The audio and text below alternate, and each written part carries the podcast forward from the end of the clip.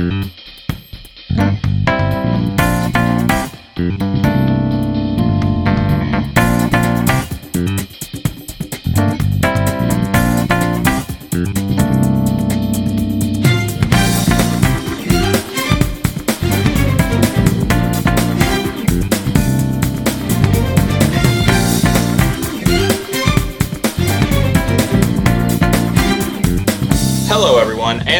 Welcome to Champs Lunch, a Schmoedown podcast from the hosts of Some Like It Scott.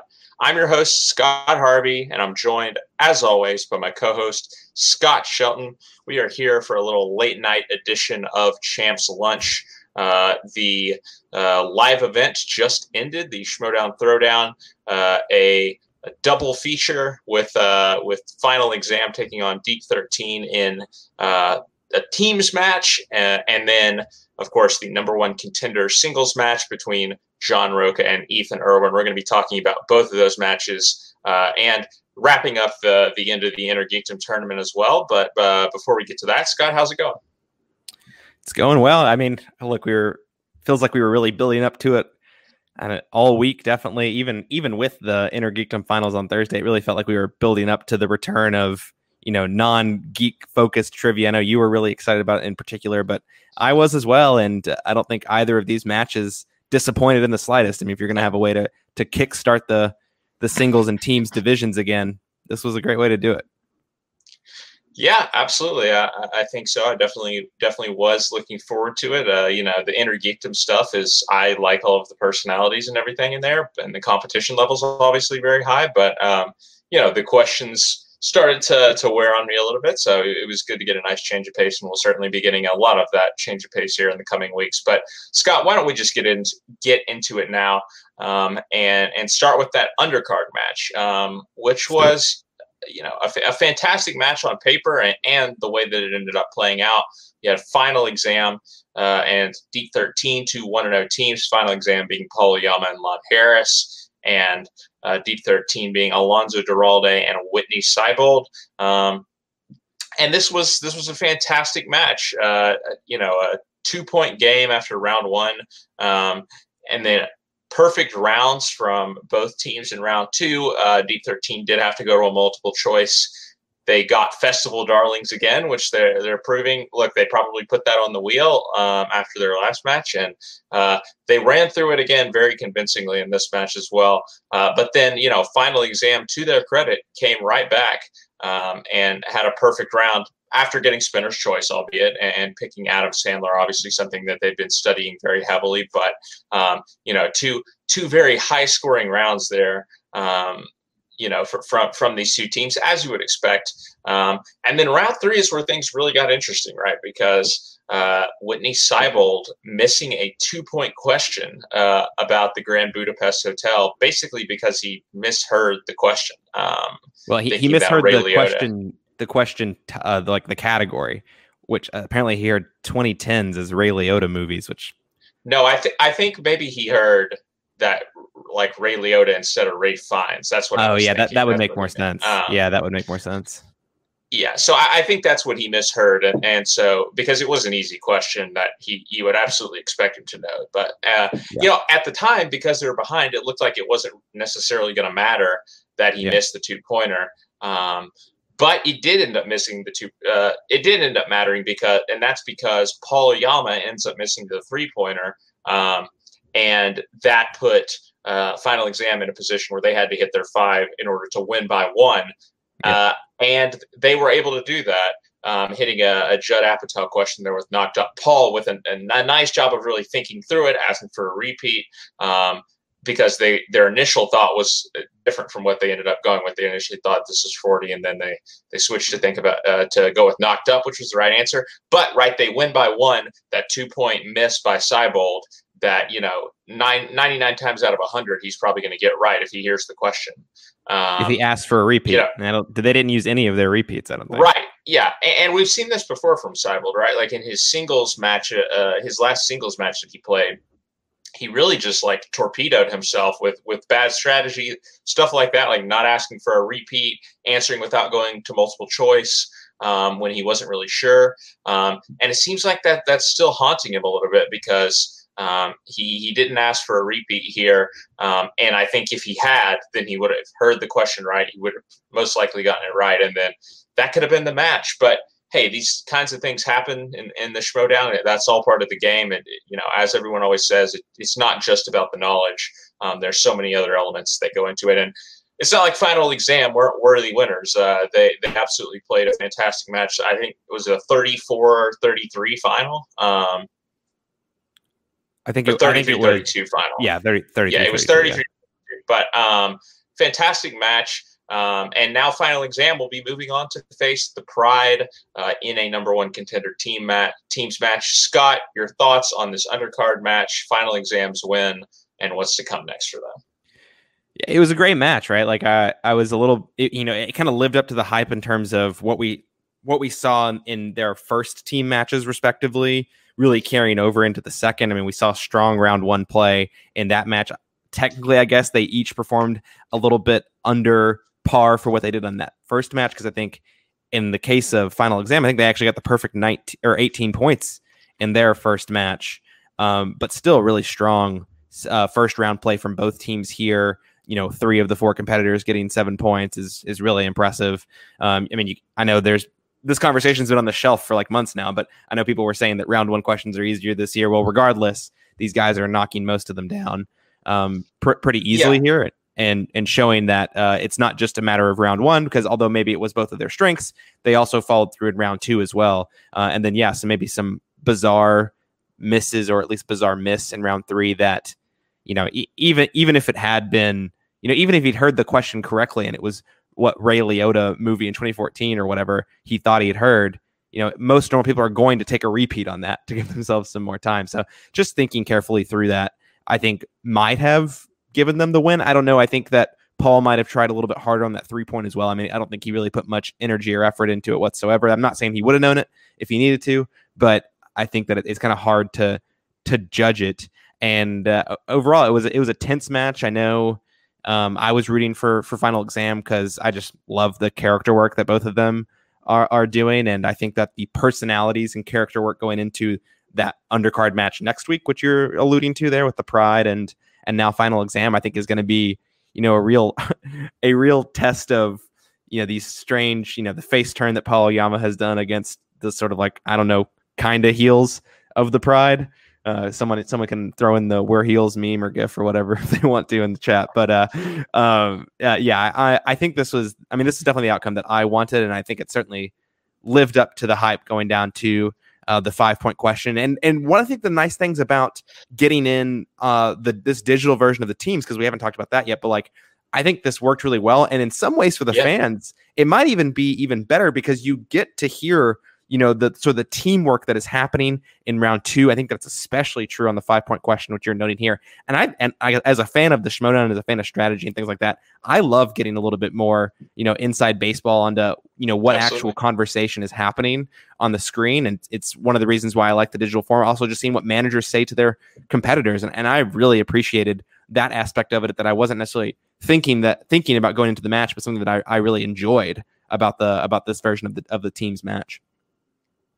Yeah, uh, and Peggy had a very reasonable take there. I think that uh, the undercard outshined the main event. Yeah, they were both absolutely fantastic. And you know, looking at the the ticket for this event, you know, I, I think that was would have been my thought going into it. Is hey, this e- either match could be uh, you know an absolute uh, banger, yeah. and, and turned out that turns out that both of them uh, were yeah both both coming down to the end uh, in different ways. You know, maybe a little bit at more at stake in that uh, Erwin and Rocha match, but still a lot to play for. And, um, you know, that was on display in both matches, both, uh, you know, all, all of the competitors really going all out. But Scott, circling back, I think that, um, yeah, that early in the season, there was a lot of talk about round one questions being easier. I think that they finally started to get a little bit of a, a better balance with that. Um, because obviously, you know, you're still seeing pretty high scores, but also we saw some of the best players in the Schmoedown tonight. Yep. And I think yep. that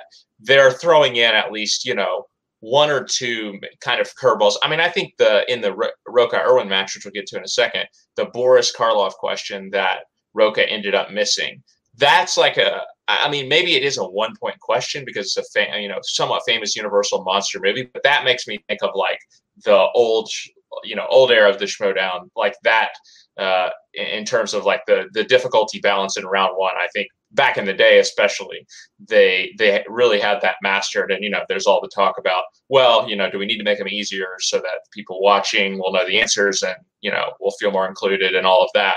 Um, but I think that uh, maybe they're they're starting to realize they need to have a little bit more of a competitive balance in round one, and I think we saw that in both matches. Right, there weren't any perfect rounds um, from from anyone who played tonight, so um, I think that that's a positive trend in my opinion. I, I mean, again, I understand why um, why Christian feels the way that he does about it, but uh, I think that they're starting to find the right balance there, uh, and and that is a good thing. But um, yeah, yeah, I mean, no, I mean, Christian's uh, job is also just to like defend it, right? Like, it. I, sure. If, if, people were complaining the questions were too hard, like Christian would still be defending. That's his job, and I and I mean, I don't blame him at all for doing that. I do think that there were valid. Uh, we don't need to dive huge like deeply into this, but like when I forget what the percentage was, if like thirty five percent, I can't remember what, it was early in the season, but like thirty five percent of competitors or first rounds were, were were being aced. Like you probably like that needs to be less common than that probably and yeah. and you're right you, we didn't get that tonight right even if it's just one question that's you know ups that difficulty up a little bit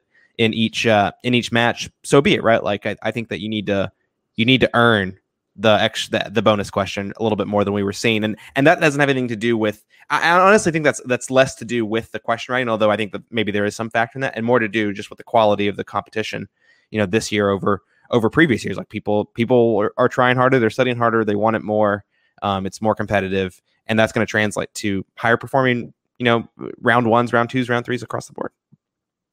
Yeah, uh, yeah, absolutely. And so, yeah, like I, like I said, uh, you know, the Pride and uh, final exam is going to be coming up next week. Scott, I think we both have our, our thoughts about who's going to win that. I think final exam are going to be the heavy favorites. I think the the Pride uh, we're probably watching tonight's match and and maybe you know being a little worried because uh, you know whichever team had come out on top, obviously very high scores. Uh, you know, Deep 13 yeah. could have easily again had 35 points um, if if Whitney pulls that, or 34 points, I guess, if Whitney pulls that um, that two pointer, and you know, very close to you know matching their own record or, or whatever that they set last time. Uh, what what, what was a record at the time? Yeah, yeah. Um, tied for the record. But, yeah. yeah. Um, so you know, very very high scoring teams. We haven't necessarily seen the pride light it up on the scoreboard yet. Um, but look, you know, there there are a lot of factors that that go into these matches. They've had a lot of time to study since their last match. Um, and you know, if the wheel goes in their favor, which uh, it pretty much has, it's been pretty friendly to them in their in their first couple of matches. Yeah. Um, then it, it's definitely not out of the question. But right now, it seems like uh, final exam are on a collision course um, with either founding fathers or corruption. Right, whoever wins that next team's title match. I mean, um, Sh- Shazam. Right, play, that's right. They play they Shazam and then Shazam who's the boss, and then yeah, yeah, yeah. My bad. So that will not be a number one contender match then. But yeah, I forgot Shazam was part of that gauntlet as well. So and and then um, who's the boss is the number one contender match. Yeah, yeah, yeah. Okay, yeah. So so there's still still some matches for them to win, but they are they are looking like a big threat right now. And you know, from from Winston's perspective, a lot of points still out there uh, for for his faction to pick up uh, in you know, we were looking at at singles, and obviously they have Paul and Lon, some pretty strong players there. But um, you know, they have an inner, inner geekdom title match coming up next weekend. They have this team's yeah. um, match now. Even though, right, like it's become a, a sort of a, a jockeying between uh, corruption and Finstock Exchange at the moment at the top of the leaderboard. Like uh, swag is, is remaining right there. Like they're not going to be going away. And I think that it is going to be a three horse race to the finish, probably between all three of these uh, these factions. Yeah, I mean, also Swag is in the really fortunate position. I mean, yes, you could say the Finstock Exchange in a great position because they have Dan Murrell in a title match in a couple weeks' time, and they have Ben Bateman, you know, number one contender, and then you know he's going to be a favorite to go to the title match. Doesn't mean he's going to win that match and that number one contender match, but he's certainly going to have matches in hand along with, you know, if we'll see if Rocha ends up in the tournament we'll see all those things. But you know, along with the tournament play that's coming up, but Swag is also in uh, in a in a great position. Yes, because of Chandru, I think that's a really big match for them. I mean, if they win that match, I mean, you talk about, I, mean, I don't even like, even if they don't end up winning the faction race at the end of the year, I mean, having Ace Cabrera win the Star Wars tournament and having Chandru beat Smets, I mean, that's going to be a huge storyline. But even bigger is just the amount of points that final exam has in front of them as well. Because even though, you know, we they may or may not be in the teams tournament depending on how things shake out, like the teams tournament's going to be small. It's going to be the size of the Star Wars tournament. Eight there's not going to be yeah. that. Yeah, there's not going to be well nine teams, but there's not going to be that many matches. And the good news for them is that say if they are in the tournament, like let's let, let's just set that aside. Like they have they had the match today, they have the match next week, they have Shazam, they have Who's the Boss, and then if they make it all the way, they're going to have a match for the team title against Founding Fathers uh, or Corruption even before the spectacular. So there's just so many matches even outside of the tournament play that that Swag still has left. And yes, that is also true to some extent for the Finstock Exchange, but they're in a great position right now. And Corruption, Yeah. of course, has the title match as well. And it, it's really a separation of of you know the top three up there. You know, at the Finstock Exchange at 29 points, um, Corruption at 27, and then uh, Swag bringing up that rear that rear of the trio at 24. But like Winston was saying on the sh- on you know on the, at the live event tonight, you know this time next week, they could very well be in the lead depending on how things uh, shake out. They they really could be, and I don't personally think Chandru is going to beat Smets, but uh, people forget, I think, or at least maybe used to forget how close that match with Smets was uh, before Spectacular last year. And I think if Chandru had had a manager like Winston last year and hadn't been rattled by the challenge, I think we might still like even even with the challenge. I think that Chandru still could have won that match if he'd just been locked in after the challenge and all and had another challenge himself there on the Harry Potter question that uh, got asked that I think Smets got away got away with one on. But uh, overall, it's really exciting times. It, it really is kind of a battle at the top of between those three because I think I mean the Den has been left far behind now at this point. I mean that could change if the Pride go on a run. If the Pride wins, yeah, like that's yeah, their- exactly. their If they win, that could change. But I personally just don't see that happening, and I, I really think it's you're going to see a real race, uh, or a little race to the to the finish here in the final stretch of the season because I expect Paul and Lon to both do well in the tournament. Yeah.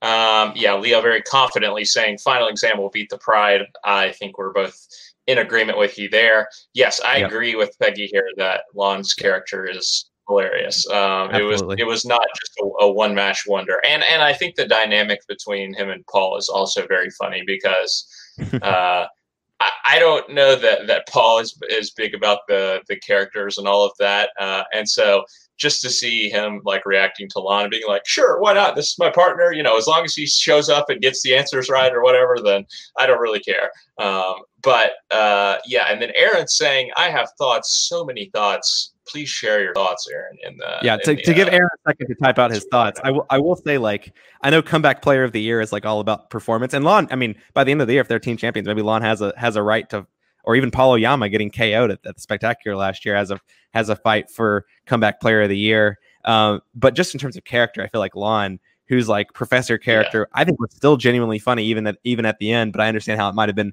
overwrought maybe by by the end, recycling this kind of the same jokes um, in, in most matches. I still found them funny, but to reinvent your character and have now be responsible for two, I think, of the better characters in the Schmoedown in terms of uh, joke factor, I think is really good. And and also talking more about Paul and and Lon as a team, I think their dynamic. Not only is it funny and it and it works, I think it's like Paul is also just the perfect foil for Lon as a partner. I mean, like he really is. He's like very laser focused in on the strategy very and not just that yeah. yeah, very composed, and and even more than the strategy, I think, which is not something I thought about until the first match we watched them in the studio, and you know, and they played. I even forget who they played. Was it the Cuckoo's Mess? I can't even remember um, who they played at this point. But it, whoever they played in the studio, like I, I found it so interesting to watch Paul like coach Lon, not just in strategy, but just like when to stay focused, when to like tell him to you know drop the character a little bit. And I really, was, I really uh, enjoyed that. Wasn't it Hoyk and Dewberry? It was the experiment, I believe, was, yeah. or whatever. Yeah, yeah, yeah, Um, yeah. Um, that was it was them. Yeah. Um, so yeah, yeah, no, uh, uh, a lot, a lot to take away from there, there from that match and final exam. I think have a good, good recipe for success. But um, let's get on to the main event, Scott. Uh, Rocha versus Erwin, number one contender match. Uh, Technically, the third meeting between these two guys, second one-on-one uh, meeting, um, and yeah, a, a lot of hype going into this match Um, both players, it seemed, you know, preparing more than they have ever. Pre- I mean, that's saying a lot for Rocha. Erwin, it seemed, you know, w- was putting in some preparation there, w- perhaps with uh, with Sam Levine uh, as his new manager after that trade happening. Um, he, you know, he, he, Sam has sort of motivated him a, a little bit to, to do some preparation because obviously in the past he's been uh, the guy who's like, I'm just going to show up and play. Um, and you know that that'll be uh, that'll be it. If I win, I win. If I lose, I lose. I'm not really going to be you know that affected either way. That's kind of Ethan's thing. But yeah, I think he was you know he he prepared for this match, and I think in general we saw him a little more like uh, emotionally invested maybe in in the the match than maybe we would normally see from him. But as far as the match went, seven seven after round one. Again, they both run through their round twos. Contra- somewhat controversial moments that come up in round two that we can we can talk about here. Um, the first being a challenge, right, to Ethan answering uh, that uh, a film was set in the 60s, that the film Detroit, Detroit was set in the 60s. Yeah. He, he, simply said the 60s, you know, obviously meaning the 1960s. And Mark Ellis kind of correcting him, saying, I assume you mean the 1960s. Yeah, that's correct. And then Rocha challenging, um, really at the behest of his manager, it seemed like, at the behest of Tom. Um, even at the behest of Christian, like even. Was, yeah, was was too like resolute in challenging it at first, but um, challenging I mean, he, basically. He had to know he wasn't going to win it. That Ethan, yeah, did did not say um, 1960s. Uh, that he just said 60s, and you know, th- this is the thing, Scott. When it first goes to the challenge, we were we were we kind of thought, oh well, this is you know dumb. This is easily going to get overturned, and or I mean the the call will get upheld. Ethan is going to get the points, and that'll be that. We'll move on. Then, as we were thinking about it a little more, we thought, well, maybe they'll ask a new question because it seemed like Ellis did help him along a little bit, and that is obviously what they ended up doing. But it seemed like um, that Rocha was like really disappointed about the fact that they just did not count the answer wrong for Ethan, which like I don't understand um, why he would have expected that they would count. Again, I think what what happened with Ethan getting a new question was probably best case scenario for Rocha, honestly, uh, with with that challenge. I don't think that they were ever going to be like, nope, you didn't say 1960s. Um, you know, you're you're you're wrong, and we're going to move on to the next question. So I think that was maybe a little unrealistic for Rocha to hope that that, that was what was going to happen. Um, yeah. And in the end, they probably did the right thing with asking a new question. I mean, it, it, it is kind of a, a petty challenge, but you know, games gamesmanship is a thing, and um, I and think certainly it, and certainly was, in terms of gamesmanship, it was worth taking a shot. Yeah, and certainly in terms of gamesmanship, I mean, Ethan and, and Sam, I mean, they were doing it all night. I mean, goodness, it it's not like either side was was short of it.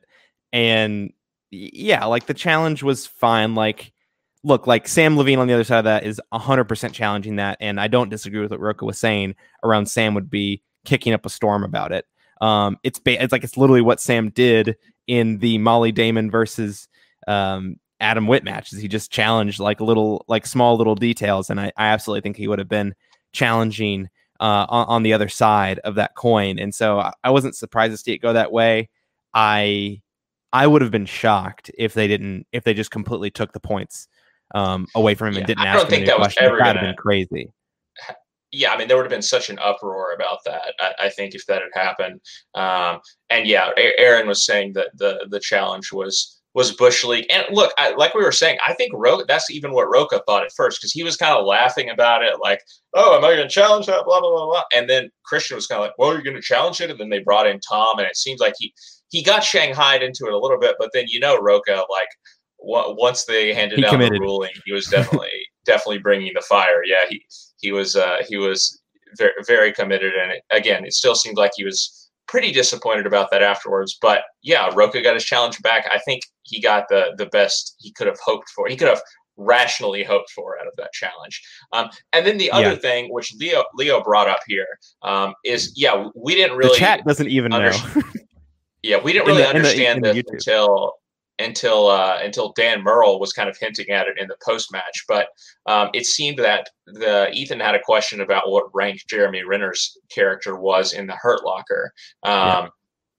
And uh, he answered sergeant, and apparently the answer was I, I think we, we confirmed that it was sergeant first class, right? It was not staff sergeant, it was sergeant first class. But still, either either way, sergeant was probably not the the fully correct answer, and it's not the honestly, most that, correct answer. Yeah. Yes, that would have been the better place for a challenge probably if if you're Rocha, but I just don't think that he realized that. And obviously, you know, they yeah. they can't really look at the chat.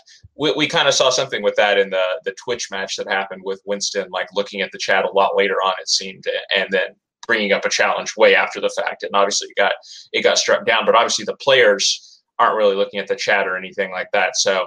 Um, he, uh, you know, you know, he could, he probably didn't know to challenge that, but you know, one one of those moments that that you look back on, especially after how the match went down, with it being so close and going to sudden death, and you think, hey, if that that goes another way, it you know, Rocha could have could have easily won. But I, I do wonder. I guess I guess I kind of wonder what was written in the doc that Christian had, right? But like, was Sergeant First Class written in there, and he just kind of looked at it and said, "Oh yeah, that's the same thing," or was it a genuine error and what the answer was written, or, or, whoever wrote the answer in the document did that and said, "Hey, it's sergeant, first class. I'll just put sergeant. That's fine." Uh, again, I don't, yeah. I don't even know necessarily know if I think that challenge would have been, should have, would or should have been, uh, you know, upheld. But I think I would have understood that more. Like if they had just outright, if they had outright said, "Hey, you got it wrong. It's actually sergeant first class," it would have been a little harsh. But I think I would have been like, okay. Whereas if you know, they had counted the 60s wrong or whatever, I would have been like, dang, I, I do not agree with that. Yeah, I, I, mean, I think by strictly by the the letter of it, I, I think it is like it is technically a, a different rank. So I, yeah, I'm yeah. not really sure which way they would have gone with it. I think that anyone who's in the military in the chat, please let us know. yeah, I, I mean, like it's definitely a, a different rank, right? Like yeah, I mean, just just like sergeant first class and staff sergeant is a different rank because that's what people mm-hmm. were going back and forth war uh, within the class. Because I think at the beginning of the film, or like the staff sergeant is killed, and then Jeremy Renner's character, um, like I don't know, it's been so long since I've seen the movie, but actually. Oh yeah, okay, yeah. Um, but anyway, I think it's an interesting challenge. I think it's a it's a really tough question, right? Like, I mean, yeah, you get some tough questions in, in round two. I'm not saying I'm not excusing it, but um, I'm not I'm not surprised that you know it wasn't necessarily caught because it seems like a very small detail and sub detail. Like it feels like one of those things where uh, that one's easy to slip by, and like I, like uh, would any manager really catch that? It has to be one of the someone with a very specific knowledge of of yeah. the film, I guess, and even also maybe having some additional knowledge outside of the film as well. Yeah, but those no, are the be- def- yeah. definitely a, a tough question. Yeah, and right again, like that's one of those things. If you want, if you want to challenge it, like you got to actually know the the uh, you know the the fact. You got you got to know that it was sergeant first class not not just a sergeant. Um, and Rocha obviously didn't know that. Again we don't know what was written in the document so maybe if it wasn't quite right um, you know Christian or Mark should have said something. But again then you get in that sticky situation of like where you know what do you do? Do you say can you be more specific? Or do you kind of like say eh, uh, yeah. no, that's wrong, and throw it to Rocha, and then obviously, you know, that gives him an, an advantage. Like it, it's, it was almost a no, no, no win situation uh, for for them, and so I, I think I don't. I, again, we don't know what was in the dock, but um, you know, they they did count it right, and you know, we, we moved on. It seemed like Dan was was a little bit upset about it after the match, but you know, you, would expect that. Uh, you know, Rocha was is his partner. Yeah, I think Murrell wanted that that match between him and Rocha wanted that title match to happen. Um, and you know, it, it, it, won't be happening now, but um, I yeah, I'm not yeah. too upset about the way that things ended up playing out. Like I don't think that there's much cause for like uproar, but that doesn't mean yeah, that there won't be uproar because that's how the, the community goes a lot of times. Yeah, I guess a final thought on this is that like I think I'm just I was like going to the Wikipedia page here. So uh there are there is so yeah, so Anthony Mackie's character in the in the movie in the film is a sergeant. So that is like a different, even like a different character with a different rank. That is the rank that Ethan said. And then you mm-hmm. have Jeremy Renner's character who is, you know, very clearly laid out as a sergeant first class. So I can definitely, I could definitely see that being, you know, being upheld. And I, I, I doubt that. Um, I said this like exact thing, Aaron. When yeah, yeah, yeah. Scott and I were watching it. I said, I bet Mara told him that. yeah.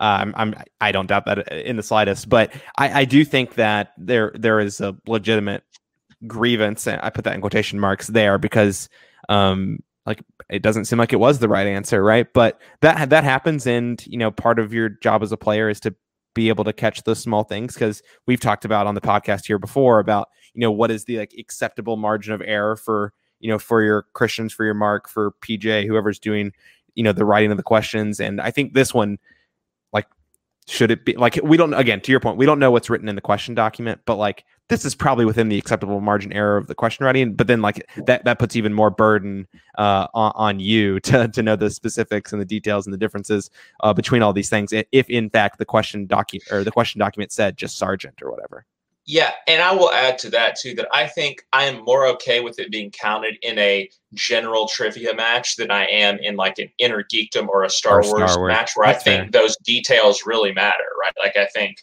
yeah. uh, you know, because there are so few movies, like there are a, lot fewer things that can actually be asked about. I think that you should be expected to know the you know mm-hmm. the the minutia. Whereas you know when you're when you're talking about um, general movies and you know infinite number of questions and stuff that can be asked. I think just knowing that it was some sort of sergeant uh, is probably enough. Maybe the counterpoint there is, hey, it's a he he chose Kathryn Bigelow. It's a very hyper specific category with only a few movies. Kind of the same way as Innergeekdom. Maybe he should be expected to know all of the little details of those few Kathryn yeah. Bigelow movies. But I, I think there's solid arguments on both sides of, of that. Uh, yeah, and and point. and one other thing, like separate from, I, I agree with that that point. I think that I could really see it both ways, and I I don't think you could have any complaints if it was challenged and and the challenge was upheld there. I don't think you could have any complaints about it. And uh, I think one of the thing about this match that I found interesting, going back to a comment you made earlier, was around the gamesmanship of it. Right, like you know, we were talking. I mean, I listened to backstage this week, and we were talking about how it was so strange when Ethan Erwin came on backstage this week and told Rocha one of the slices he put on the wheel and then that wheel and that slice wasn't on the wheel uh, yeah. this week, which I thought was pretty funny um, in the grand in the grand scheme of things because it yeah. caused such a hullabaloo on backstage. But there's just so much gamesmanship in this in this match overall. I mean, but like Sam constantly getting his shots getting his shots in. I think even I mean clearly Ethan here going on backstage and telling a, a, slice, telling telling John and and Ben on backstage that what slice one of the slices he put on on the wheel when it wasn't on there and it just, it just felt like it was a really interesting attempt to get into Rocha's head. And what I will say is that I genuinely don't think that it worked. Like I think more so than maybe any other time in these heated moments that I've seen Rocha is that I didn't really feel like he was ever really rattled in this match. I mean, yes, he had the challenge that he yeah. he seemed to be upset about, but he seemed to move on pretty quickly from it. All of Sam's mm-hmm. jabs in between in between rounds never really seemed to land. I mean, who knows what's going on in his head, right? But you know, visibly on the on the exterior, it didn't really seem to be affecting him. And then I think you you see how much it, it mattered to him after the match with kind of the I, don't want to say explosion because we've seen much larger explosions of emotion from Rocha before, but you know the, the the display of emotion that you see after the match, and then um, you know how personally he was taking comments in the chat from like Brandon Hanna, who was just I, I went over to the to the chat and looked at what comments. I didn't see all the comments he made, but I see he was saying that doesn't matter if he knows it if he can't if he can't come up with the answer in less than 15 seconds, it's not good enough. So he's just like taunting him there, which like look, it's a dick move. I think Sam unintentionally was also. It was a Green a Hornet question. Brandon Hanna wouldn't have been able to get it however many much time he had. So.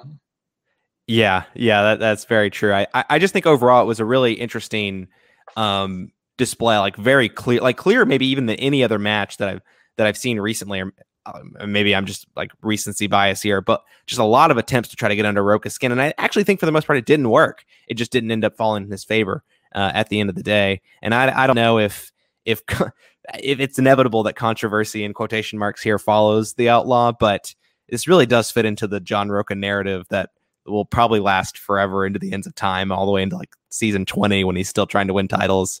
Uh, he's just going to continue having these moments and, He's going to use that to talk about how he's going to retire. He's going to take two weeks. He's going to come back with passion and fire, and you know we'll see what he does. Right? I think he's to. I think one side of the draw will be a little bit easier for him than the other if he does end up in the tournament. But I don't know. It's an interesting aspect of this match that I hadn't noticed before. Maybe it's again because of the online digital display of the match where you're seeing every little thing that's being said. Maybe mm-hmm. this isn't that strange or unusual because you can't always hear what's being said in the crowd or what's being said by the managers on the stage and in the studio. But it just seemed to really a really evident go at John repeatedly over and over and over. Um, and it didn't work for the most part. And I thought that was good because in the past, I feel like it's gotten to Rocha before in these types of matches. Not always, but sometimes, and it didn't at all this time. Yeah. And yeah, Leo bringing up the new categories here. Uh, I did, uh, when I saw that that was on the wheel, I was like, Kathryn Bigelow is a slice now? I, I, don't know. I feel like there are some like other directors who I would expect to have slices before we got to Kathryn Bigelow. But I mean, she's one of the most famous female directors. Yeah, and, and, see, see, that's the thing. I think that uh, that maybe they chose her because she was like a female director. I think maybe that probably um, was some yeah, of the the thought process um, but it's still an, an, an interesting choice for a slice. But I wanted to highlight this because I want that courtroom legal thrillers category to really come up sometime. Um, I, I, think maybe it's been on the wheel once or twice, but it hasn't gotten spun yet. So I am looking forward yeah. to when it when it is. Um, and yes, of course, we agree. All we agree with Peggy.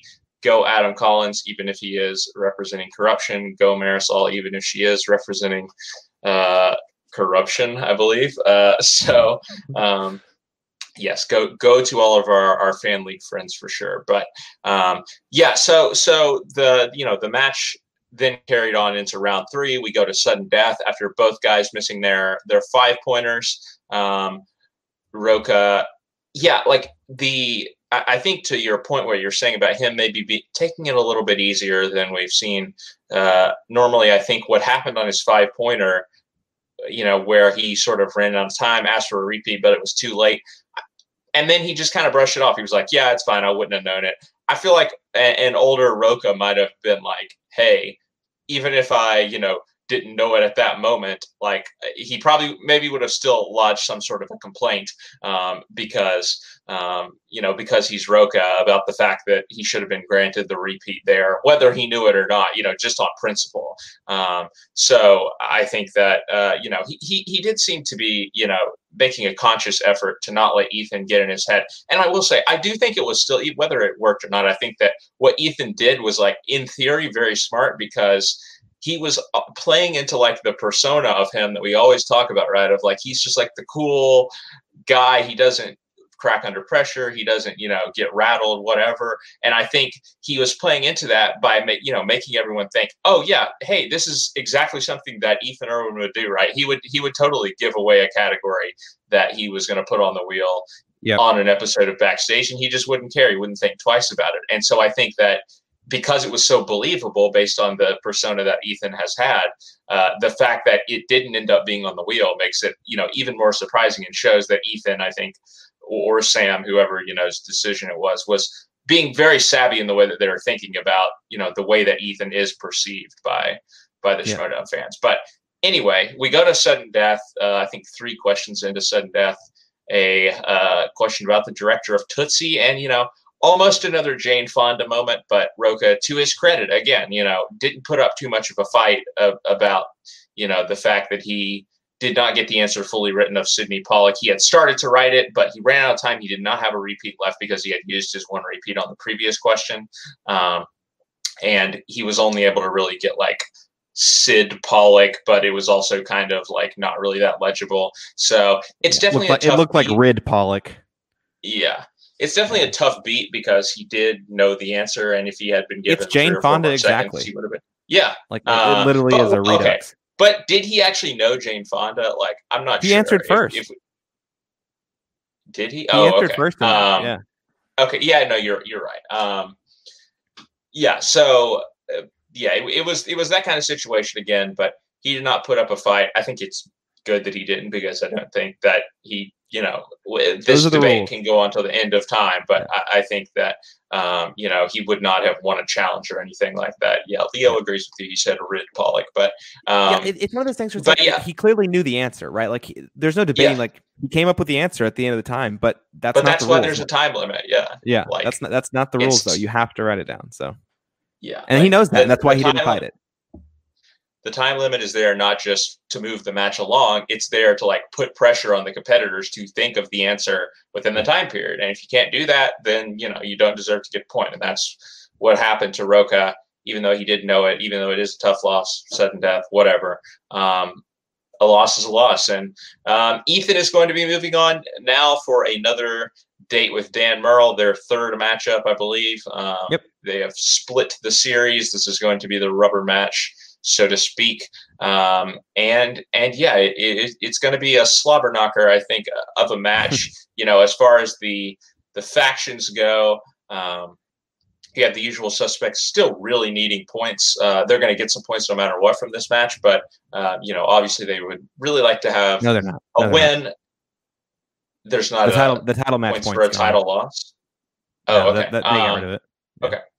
Um, yeah. So, but well, they, they then they obviously do want a, a win really badly uh, because there's probably going to be one more singles title match before the end of the year uh, at the spectacular. I would assume so. Well, there's if Ethan the wins, Bateman, there's the Bateman guy match and then spectacular. That's true. So there's going to be a couple more. So so that's a lot uh, of opportunities for Ethan to get points if he can, you know. Yeah uh, come out on top against Murrell and then defend the belt. And then obviously for but this is one of the talking points that we haven't really acknowledged at all is that this whole this whole point controversy thing. I mean, if you call it a controversy, I don't know if you were following this at all, Scott, but the the change in point I shouldn't say change, but the announcement that the point values for the singles tournament will be the same as the point values for the Innergeekdom tournament. So it's three points for a win uh, in a match. Like that's the same as the title match. And so, yeah. like, if you're if you're Samm Levine moneyballing the league, which you know he is, like, you kind of like, yes, there's two title matches left, but like Ethan Erwin can get a hell of a lot more points by losing going through the tournament. Yeah, like by going through the tournament. Like, yes, he could theoretically get, you know, the three. Po- so obviously the three points for the win against Dan Murrell, the three points for a win against say Bateman or Guy. I mean, if it's Guy, then it's a win-win for the faction. But um, and then the spectacular match. But really, the only difference is that you get six points if he assuming that if Ethan were in the tournament, he'd go all the way through, which is obviously a big assumption, but you have to assume that when you're doing the calculus here, I guess. But like I mean, he would get point, one or two wins, you would expect at least. Yeah. yeah. I mean you would you would think so. Yeah. He'd be playing a play in match against was it Vinny and or Sabrina and yeah, Vinny yeah, Vinny versus he, Sabrina would be what it would be. Yeah, he'd be playing one of them. Yeah. Um, but anyway, like you do the calculus there and it's six points, not including the spectacular um, or I mean more if you get a KO, but that seems unlikely. Um, versus you know if you run the tournament, I mean that's like what is that? That's five rounds, right? Like five rounds, and then the spectacular. I mean that is 15 points. That's if you don't get any KOs, which in that if, first yeah. round you might get a KO. I mean you never know, especially with the quality of Ethan. But yeah, I think it's a, it's a tough calculus to make there. But if I know Sam, if Sam's trying to be competitive uh, and to give the best showing for the suspects uh, in the in the league this season. He'll want Ethan to be in the tournament, but I mean the season's a wash for the suspects. I mean you might as well just you, you might as well just just ha- say that you have a belt holder at the end of the year. Right. Yeah. Try to have a belt at the end of the year. Yeah. yeah. Exactly. Yeah. Uh, yeah. No, I, I think that's a good point because outside of Ethan, I'm not sure what they have in the way of singles threats. I guess Janine, or no, but she, she is she in the tournament? Janine, not, right? No, no she got not. so yeah, she got passed over. Right. It's so it's um actually beyond e- Montano right. and Sabina Graves alongside mm-hmm. either Ethan Erwin or Jen Kemp. Yeah, so I mean, yeah, the J- Jen Kemp would be a solid player, but she would have a, a tough road, I think. Um, but because she would have to go through Murrell, probably, you know, that's that's Rocha. the way that she's getting into the tournament. I, I think, right? Um, Rocha is Ro- Rocha. is it Rocha going to be on the left on the left side? Um, Only if Ethan's in the tournament. Okay. Um, yeah, I, I, forget how it shakes out, but um, but yeah. So obviously, tournament implications for whoever wins slash loses this match. Uh, whether Sabrina is in, whether Jen Kemp is in, that kind of stuff is going to be determined by what happens in uh, in, in the match uh, in, in, the in the title match between Dan and Ethan. But uh, it, it, should be a really good match. That's an interesting point that you bring up about the points there. Um, I yeah, I'd be surprised if any if if like you know Ethan or Sam really tried to to pursue that like option of hey let's let's go through the tournament just like they're, we were they're talking about Mike Kalinowski. Uh, they're not pulling him out Mike right, Kalinowski. Right. just like we were talking about with like the Innergeekdom title match. Me and you were talking about Scott. Like, what if one of them just decided to like take the fall, give the other person a KO so they could get an extra point? Like, I think there's a certain level that we're, we're not. It would ruin your reputation in, in the league. The strategizing, yeah.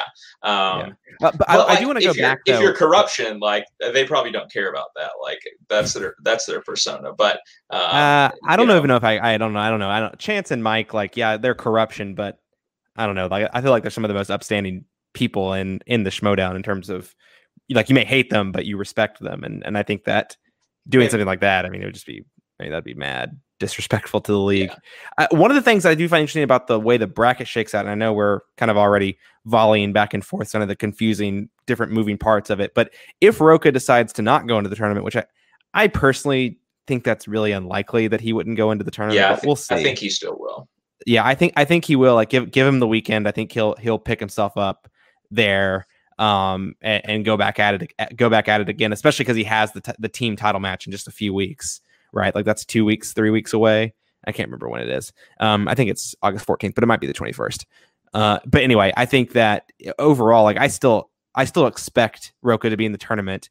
And, but if he weren't in the tournament, I mean, that would be kind of crazy, right? Like, like I almost feel like the bracket would just get completely reshuffled because you're not going to put Sabrina Ramirez in like the one seed slot on that side of and, the draw.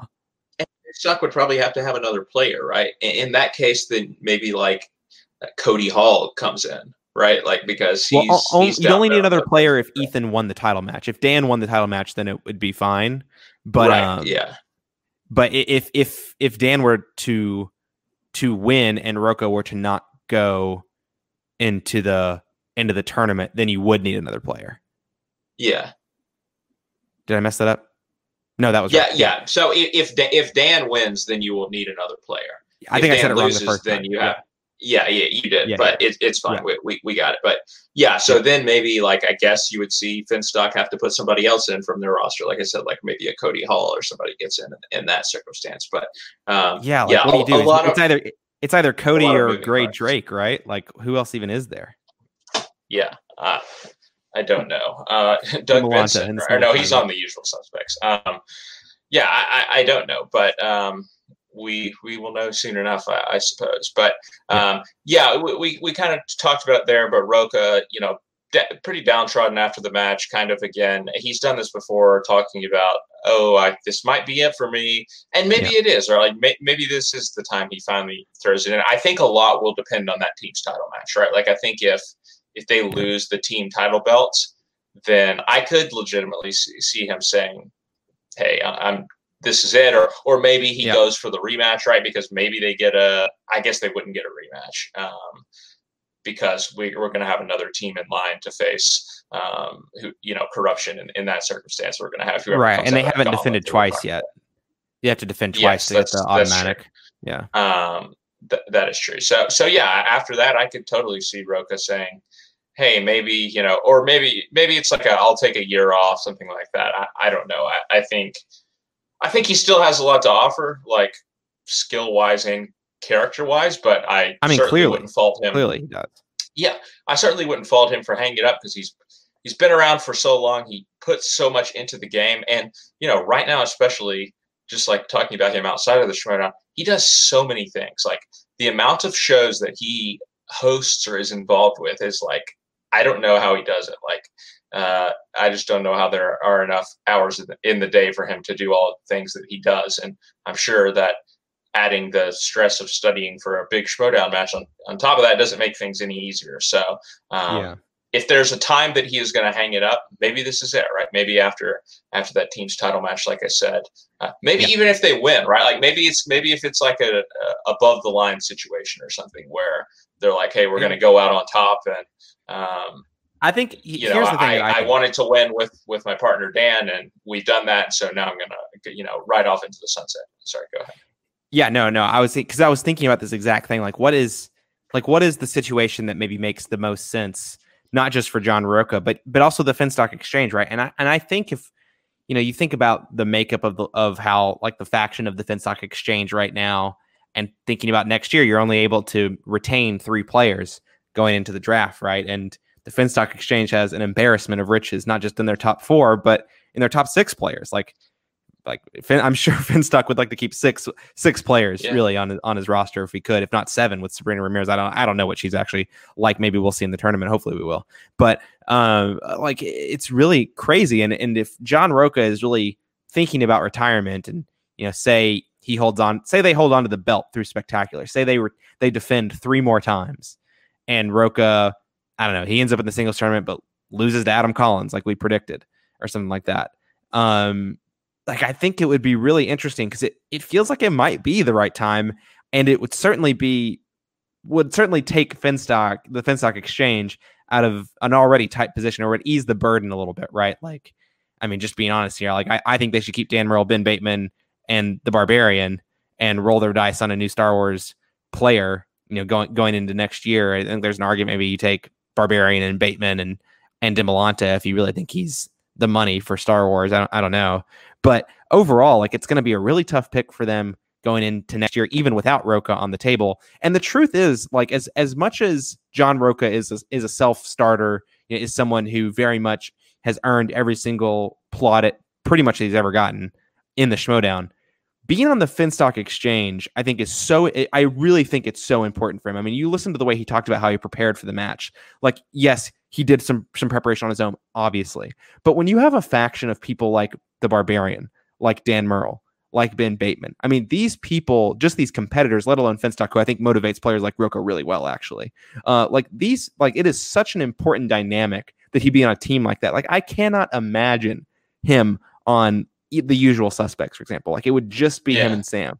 Like Ethan, Ethan's not going to be a motivator for John Rocha like Andrew Guy is not going to be a mo- like the, the, truth is like he's just not going to be a motivator for John Rocha like people in the Finstock exchange are. And I just think it's going to be that much harder for someone like John Rocha to do it next year in you know outside the Finstock exchange. I think that's the truth. And I don't think that he'd be some like maybe Gucci would keep him if he's on the table. Like I, I don't know. I don't know who what what he's thinking, but like I, I don't know if I was in if I was in Gucci's position uh, if I'd be keeping Rocha personally. I think that's a really that's a really tough sell when you have someone you know, a multi-league threat like Barbarian, like potentially Dan Murrell if he goes into the Innergeekdom.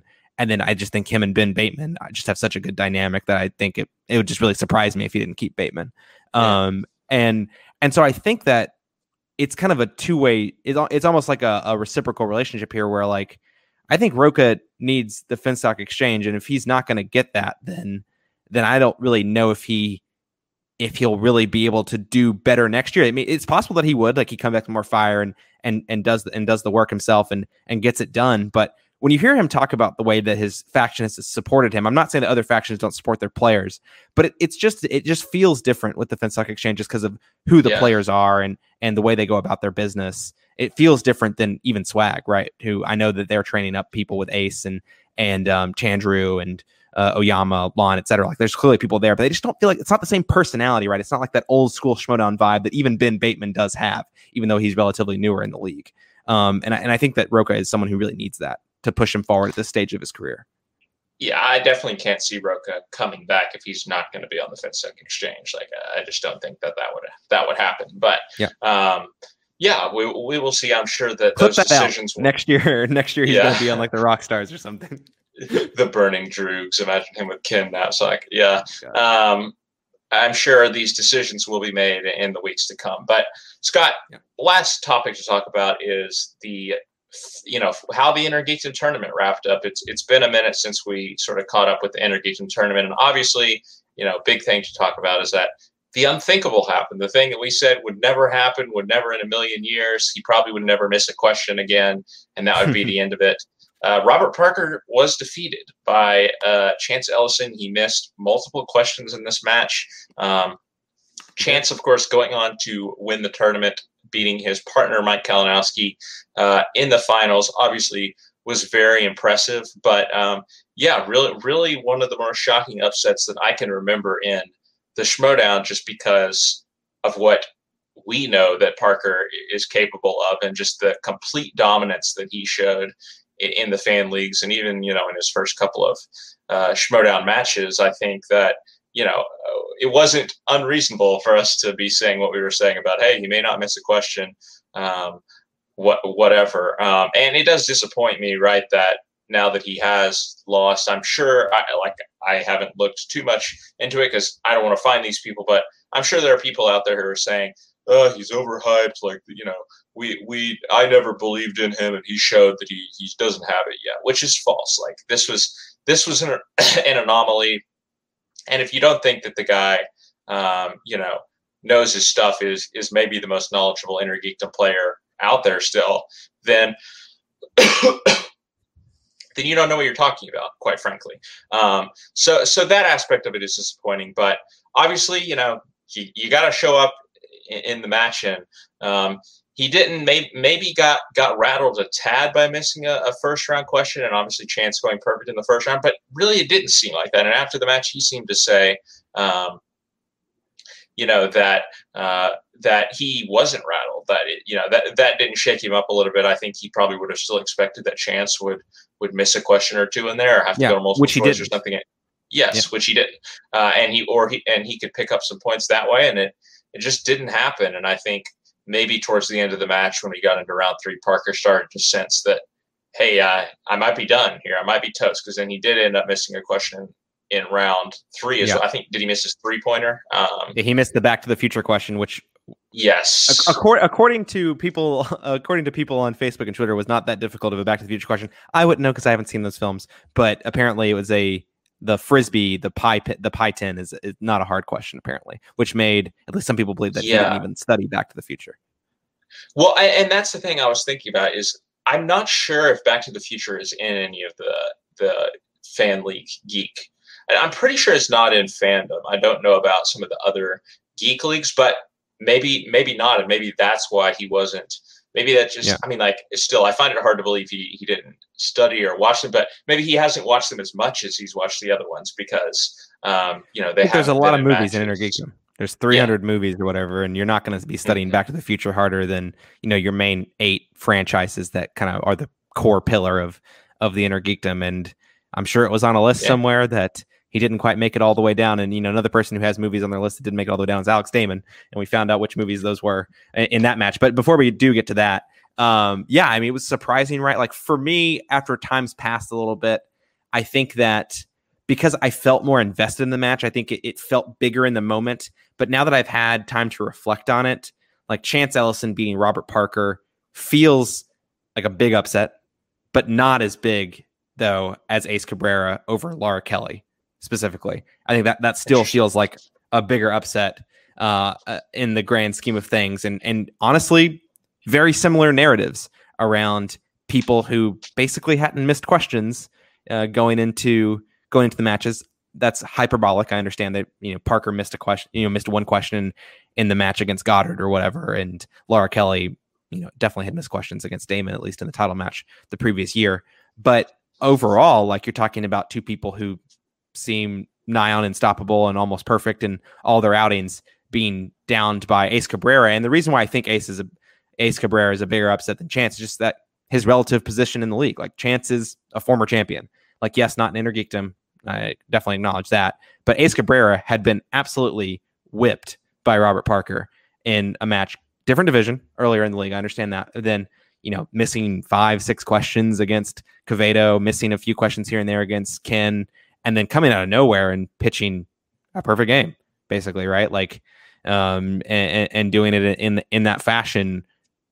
I think it's two incredibly impressive upsets, but just because of Ace's stature, less so, I guess, um, you know, Lars relative to chance, right? It, feel, it feels like it might be a bigger upset, but that's not to take away anything from either of these upsets because, you know, I'm still much closer to your camp than any naysayers out there around, you know, how impressive Robert Parker was coming into the league. I think even is.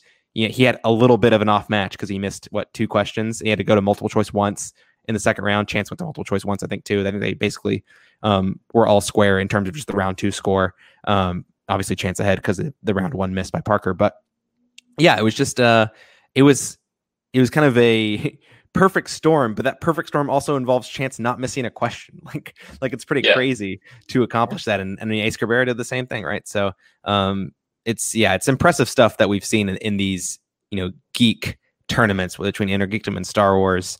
And yeah, I think even more surprise, like not, I shouldn't say more of a surprise, but uh, you know, another surprise coming in that other match that, you know, we alluded to with the other semi, I shouldn't say the other semifinal because that match was a quarterfinal, but the semifinal between Alex Damon and, and Mike Kalinowski, you know, it felt like there was some sort of not narrative, but I mean, Alex Damon even talking about how like he needs like he's like doomsday. He just needs to like he needs more matches and more time just to build up his power uh, and become unstoppable. And uh, Mike Kalinowski managed to to catch him on uh, on a category that he hadn't quite mastered yet. And uh, every every single match, he you know Damon was talking about how okay, there's one more category I've checked off my list. Can I avoid the ones that I haven't checked off my list? And against Mike, he couldn't quite do that. And not only was it a category he was weak in, I think it was a category that came with some pretty tough questions because I think Mike even struggled with not I don't know if he struggled, but even Mike was less sure than you'd expect him to be in the category of DC with some of them. So there it was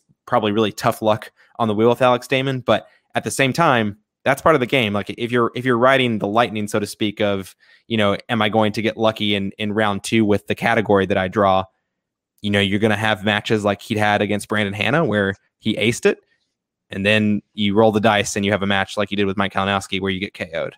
Um, so it was pretty it was pretty tough. I think that one of the uh, I think the only other thing that I'll note is that it probably didn't matter in the grand scheme of things, but there was some really really weird gameplay choice to not go to um, or to to not to not just guess on the last question in round two that he ultimately was KO'd on. Uh, not to just guess before going to multiple choice because it was a year question that Mike obviously uh, did not know just by the way he reacted to the question on the video, but it probably wouldn't have mattered at the end of the day. Yeah. And I think, I mean, yeah, it, it would have only mattered, I think, maybe for saving a point, right? Like maybe then he, if yeah. he had gotten all of his questions right in round three, he could have avoided the TKO. But yeah, I think I, he wasn't going to win the match. Um, at that point. But yeah, no, I think I think this was a case of just his luck running out, right? Because he's he has so many categories that he's good at that I think maybe he thought, yeah, I can get by in round one and then you know as long as luck goes my way in rounds two and three i'll be fine. And they were they were tough questions to be sure but you know yep. if if that's kevin smets if that's uh you know Chandru up there they're going to be getting a lot of points in that. And so i think maybe we we saw that um, he is he's very close to being in that upper tier of Innergeekdom players but probably not quite there yet. Um, uh, and busting my bracket uh, for for good. Like after I was after yeah. Parker lost, that was a, a, huge hit, and then I had Damon also in the finals. So um, yeah, my, my bracket imploded there in the end. But what are you going to do? It, it happens. But looking at the Parker match again, overall, one other thing I did want to say is that. Sure. Um, I think what we see is that Kaiser's strategy in the draft did not work. Yeah. Um, and yeah. Um, he, you know, his, his plan obviously being, hey, I'm going to go all in on one division by drafting uh, you know, the the player who is the most likely to unseat the guy who is already the Innergeekdom champion that is in my faction, Smets, uh, drafting Parker, of course. Um, and what it, sh- but and really, again, really just putting all of his chips in that that one basket because if you look at him teams wise, right, like the Butcher Boys or whatever, their number one team. If you look at them singles wise, they have Eric Zipper as their top player. Um, and I think they just went all in, assuming that they're going to be able to dominate Innergeekdom, and that was going to get them the points that they needed. And you know, th- what this showed is, hey, look, you can have as close to a sure thing as is possible. Right? Like Robert Parker winning that Innergeekdom tournament, like we talked about, was was almost a sure thing. Was like it, about as close as a sure thing as you're going to get with drafting somebody like that. Um, and it didn't work, right? And now, now they are in a situation where if Smets does not win this title match, they could easily plummet to the bottom, you know, tier of the standings by the, the end of the season because you know you can't see them picking up that many points in the singles or the teams tournament to be quite honest. Um, and so i think that kaiser is definitely going to want to reevaluate things for next year and try to diversify his portfolio a little more so to speak so that um, he can spread points around because the factions that are doing really well right? I, I guess if you look at corruption it really has been Innergeekdom where they have picked up a lot of their points, but they have a team's title match coming up. If you look at Swag, you're talking about really like all of the divisions they've been performing well. Uh, maybe maybe not quite there in singles yet, but I think they will get a lot of opportunities. But teams wise, they have a really solid contender. Star Wars, they have a person going in for a title match. Innergeekdom, they have a person going for a title match. So um, you know the, the, factions that are doing really well Uh, and you know, Finstock obviously, you know, same situation. I think that um, the dungeon, uh, you know, it was a bold strategy, and you know, you, you, can't blame them for trying it, I guess, but it has yeah. not paid off. And in, in a normal season, it, it might have paid off, right? Like I, I like the way this season has played out is like the opposite of what Kaiser would have wanted, even with the Innergeekdom tournament, right? Like even if you could sit there knowing you have the belt holder and you can put Robert Parker and Eric Zipper into the tournament, like yeah, Robert Parker might win, but even if Robert Parker is winning the tournament, right? That is that is not going to get you to the top of this this leaderboard. But if you rewind a year ago, right, and look at, at the kind of year that Kevin Smets had in his build up to the Inner Geekdom, right? Like if Robert Parker had had that build up, you probably would have had Robert Parker playing Kevin Smets in like May, right? And then like you still have the rest of the year for these guys to play Inner Geekdom yeah. matches to win the belt. Like you certainly would not have put your money on Kevin Smets' first match of the year being August 7th. Like that's crazy. There's just no way you can bet on that going into it. Because if so, like you probably wouldn't have drafted him. like if, if, I mean Kaiser probably still would have drafted him, but like a, a, manager trying to win the faction, the you know the faction competition here for points, like you're not going to draft a player even if he has a belt that's not going to play for the first literally the first seven months of the year.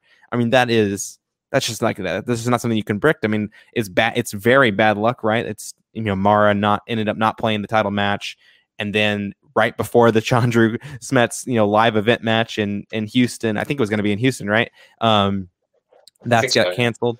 Yeah, it was either it was either the April the April match or the or the May match. I can't remember when it was, but you know, you ha- he had said like three or four, maybe even five matches seemingly scheduled at different points during the year, and just none none of them have have gone through until you know next week, August seventh. And it's you know that's obviously a huge disappointment Parker losing to, to Chance in the tournament, big disappointment. I don't think you can say Zipper losing to Kalinowski is that big of a disappointment. And I think you could argue that maybe like some sort of team of Zipper and Video Drew might be your number one team, although Video Drew is teamed with Rick Hong. So I don't know in terms of the rules if they'd be allowed to split that team up yet, because I think it takes two losses before you can split a team up. Um, we'll see if they they are lax on those rules or or what that might end up looking like. But even Zipper and Video Drew, like it's not a top tier team. Like they're not going to be competing with the number one teams from other factions, and, if if that is what the team's tournament looks like, right? And certainly the Butcher Boys wouldn't be. And so it's just yeah, it's just it was a bold strategy for sure that very well might have paid off. And obviously, you can see the bet is Kevin Smets is winning four points, you know, five times this year because of title matches or whatever, and yeah. Robert Parker is cleaning up house in the build up to a title match because he's going to KO everyone like Smets did last year. Like you can see the strategy, and in a normal year, it very well might have worked. But uh, luck's certainly not on their side this year in terms of how the match scheduling alone played out, and then a little bit of bad luck too in the matches themselves if you count Parker's loss a, uh, a tough one.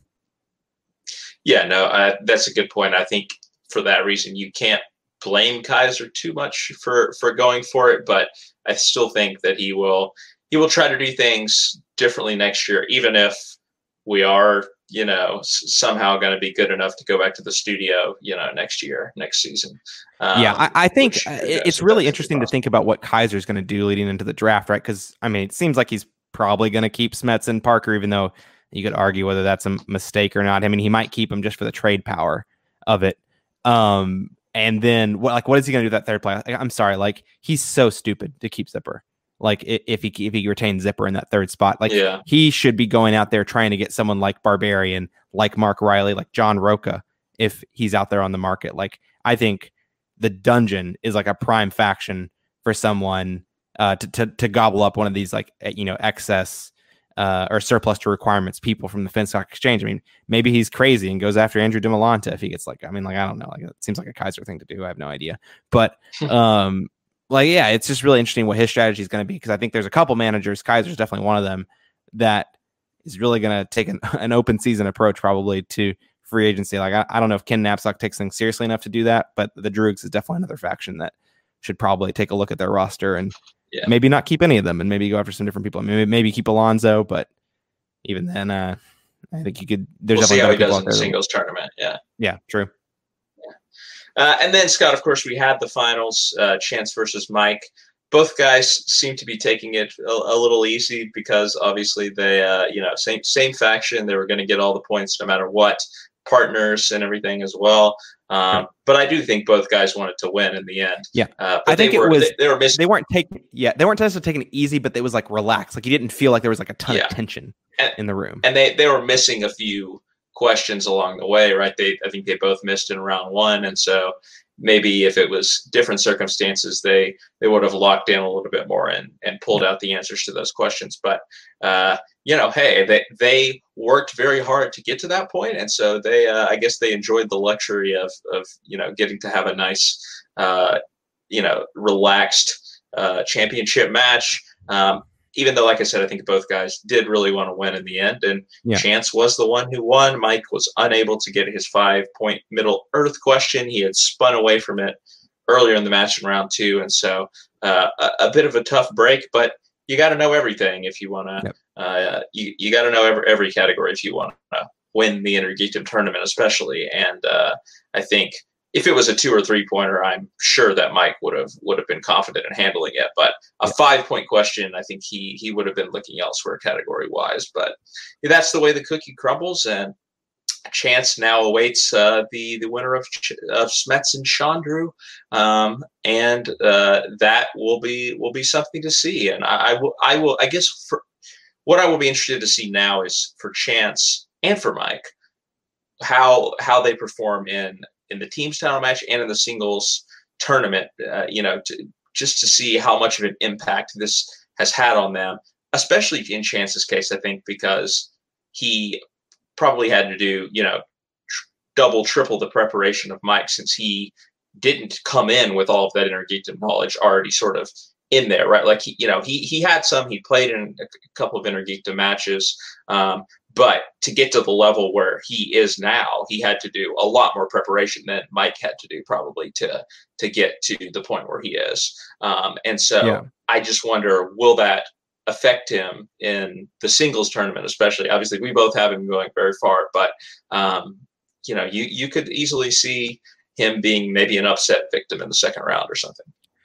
It's possible, and I honestly I think that more if they didn't have the team's title match, but they're gonna, just going to be so motivated to get up to, you know, get in shape for that, right? So quickly. That's August twenty first. I just went and checked because I, I, know earlier I wasn't sure. So you know, three weeks from now, basically, right? You're going to have that match, and I assume their singles matches will be taping ish around then, like roughly roughly around then, if not maybe the week before. Uh, but yeah, overall, I think I think they're gonna get in fighting shape. But it was it was really interesting to watch, and it, and it feels like on both fronts for both competitors, this was like a bit of a letdown from their semifinals, and in the case of um, in the case of Chance, the quarterfinals match, because you know going you know Mike got seven points in round one, Chance got eight, which I don't think he'd missed a round one question before that in the tournament. I think he'd gone perfect like all three times or something like that, or something so, close yeah. to that. Uh, it was really really impressive stuff. And then I mean, honestly, like chances round his speed round, like he like I don't like that was bad. Like that wasn't that wasn't good. He got four points uh, overall. Like I mean, look, I know it's only the second time we've seen this this new version of the speed round, and it's probably going to be what we're doing for the rest of the season. So we'll see how other people adapt to it as well. But you know, if I'm Kevin Smets or even Chandru, or I mean, I mean, clearly Mike did a lot better as well because it was a huge uh, point swing there in, in round in round four. four. But if I'm Chandru or Smets, like I'm not honestly based on this finals performance, I'm not too concerned about chance, which maybe is a weird thing to say after the performance he put in against Parker and then also dismissing the Barbarian relatively handily, I think overall. Um, but I think it again just because of the the less intense nature of, of, that match that we were talking about, I think that it's a bit of an oddball, and and I think if you're Smets or Chandru, whoever it ends up being, that he plays it spectacular. I think you almost don't even want to watch that match. It feels like just weird and, and wouldn't be what you'd expect from Chance. Uh, hopefully, at least going into uh, going into that final matchup, and I kind of expect Chance's level to be up a level higher. But who knows if he's also in? he's also playing one or two other matches at Spectacular. I mean, that'll be a wild time. Uh, indeed, I mean, yeah. I think was it Rachel Cushing, maybe the only person, other person who did. I can't remember. No, Viviani did it last year and lost. Oh yeah, yeah, um, lost. He got I think he got KO'd in both of them, didn't he? TKO'd. Uh, no, the Shazam. Oh yeah, I think I think Shazam did get TKO'd, and then yeah, the this yeah. uh, other match, the number one contender match, didn't go. The ch- tournament championship did not go his way either. But um, yeah, all, all, things to be on the lookout for, and we'll be getting going with that singles tournament here very soon. So, uh, a lot to be excited about. Scott, anything else you want to add before we wrap up for the night? No, I'm very interested to see what Kevin Smets we see after eight months without playing. After so long, week. yeah. I, yeah, I think it's going to be. Hey, I don't he know. played in the championship exhibition and he won that. So. Yeah, he ended he ended uh, John Rocha's career probably in that match. Um, no, I'm kidding. I think yeah, I think it's going to be interesting to see. I think I kind of think that Smets is going to come out looking even more impressive than he ever has before, which is crazy to say since pretty sure he had a perfect game against against Mike at Spectacular last year. But I think I think a, I mean this is maybe like a really dumb obvious thing to say, but I think a lot of it's going to ride on if is Chandru ready, right? Like has he put yeah. the first matchup between them behind him uh, does he have more mental resolve, especially after all the kind of controversy, again, kind of in air quotes there earlier on in the year with everything that was going on around things he was saying back, you know, behind the curtain, you know, behind the scenes, things like that, and almost, almost losing the title shot. Um, but if, if he, as he put all that behind him, I think he probably has, but I'm just not quite sure what to expect. I mean, Kevin Smets is an animal and he has Robert Parker training him. So it's pretty crazy what level he's, he's going to be at there. And, you know, Chandru has the support of his faction no doubt, and um, he'll definitely have Star Wars covered with Ace being being his training partner there. But yeah, it's going to be really interesting to see which Chandru shows up, and I mean, it could be like one of the greatest matches of all time. I feel like this is again such a dumb thing to say. I feel like it could be one of the greatest matches of all time. I mean, who knows? Maybe maybe it's a KO. I don't know. I don't think it's going to be a KO. Though. Or it could be Alex Stamen versus Bruce Green. Um, no, I, I don't think it'll be that bad. But um, pour pour one out for Bruce. Yeah, that was something. Um, all right, Scott. Well, I think that should just about do it for this edition of Champs Lunch. Uh, thanks to those who joined us uh, here in the live chat tonight. I know we were, it was a little bit later than usual, uh, a little bit of a wonky schedule with uh, yeah. the live event and everything, but uh, we had a, a solid, solid, turnout here. It, it is past my bedtime. Uh, thank you for noting that. Um, but please check out Champs Lunch on our podcast feed. Some like it, Scott. You can get it on wherever you get your podcasts. Also, our general podcast, Some Like It Scott, um, our general weekly movie podcast. Um, check that out. And our countdown series. We just finished the Nolan series. We got Fincher coming up very soon. Um, and so exciting things going over in the Some Like It Scott podcast feed. Um, also, of course, check out everything that is going on here on Feature Presentations Productions. Uh, Sunday is at 5 FPTL. This Sunday I'm going to be playing, so uh, that's exciting, I guess, but um, may- maybe not. Uh, but it-, it, should be a lot of fun. Uh, it's going to be a very solid matchup. I-, I will tell you that. I won't spoil who else is in the match, but I think it's going to be a-, a, really fun and competitive match. Um, and then also, of course, uh, Tuesdays, I believe Aaron has his show this Tuesday. Um, now showing i think is what it's called. Now he doesn't even know what the name of it is but i, I believe it is called now showing.